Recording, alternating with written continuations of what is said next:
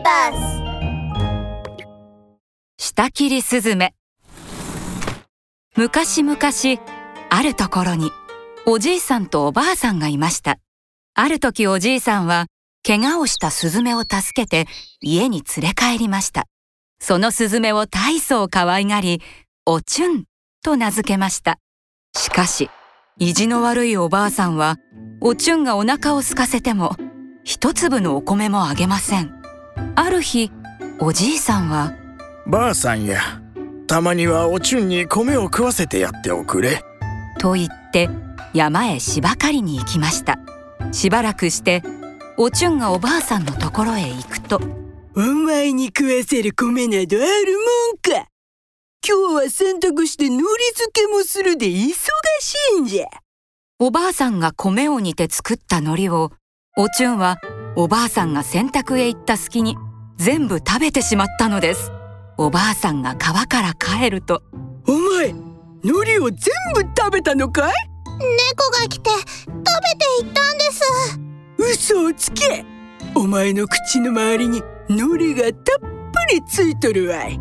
悪さをしたのはこの舌か。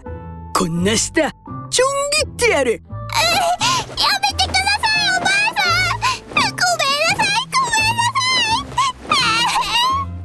お前なんかどこへでも行け！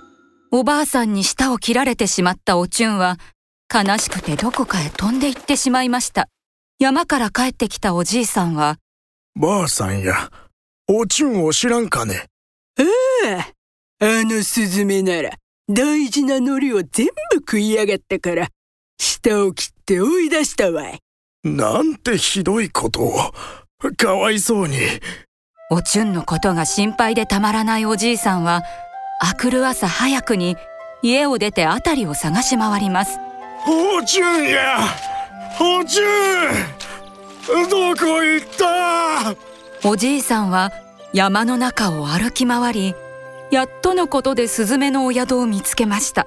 おちゅんやおちゅんはおらんかねおじい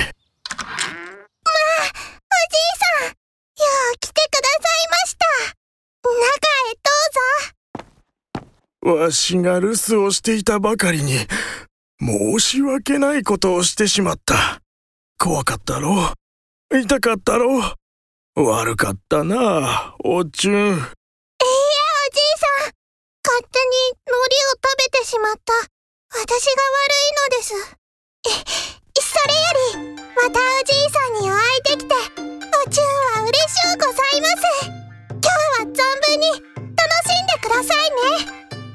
んのごちそうとスズメたちの歌や踊りのおもてなしでおじいさんはとても楽しい時間を過ごしました。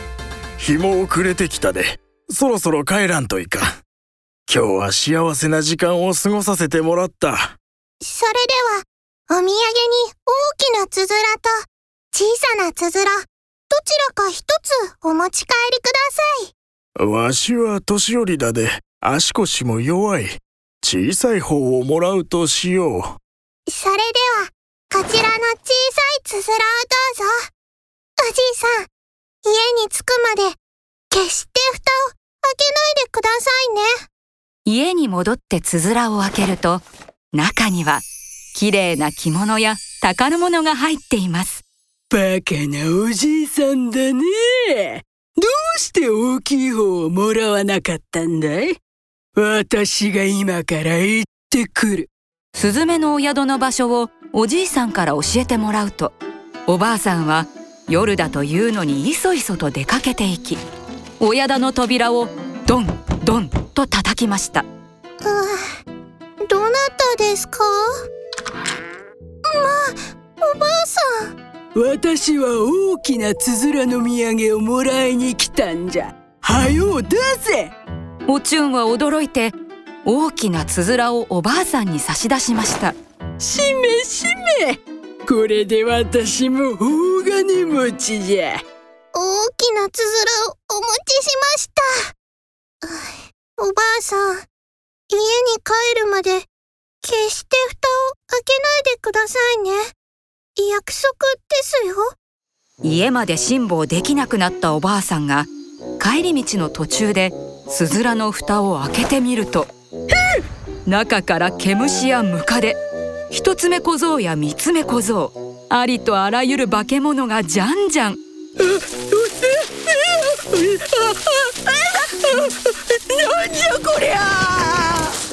おばあさんは腰を抜かし命からがら家に帰るとばあさんや罰が当たったんじゃってもう欲張ってはいけないよおばあさんはそれ以来欲張ることをやめましたとさおしまい。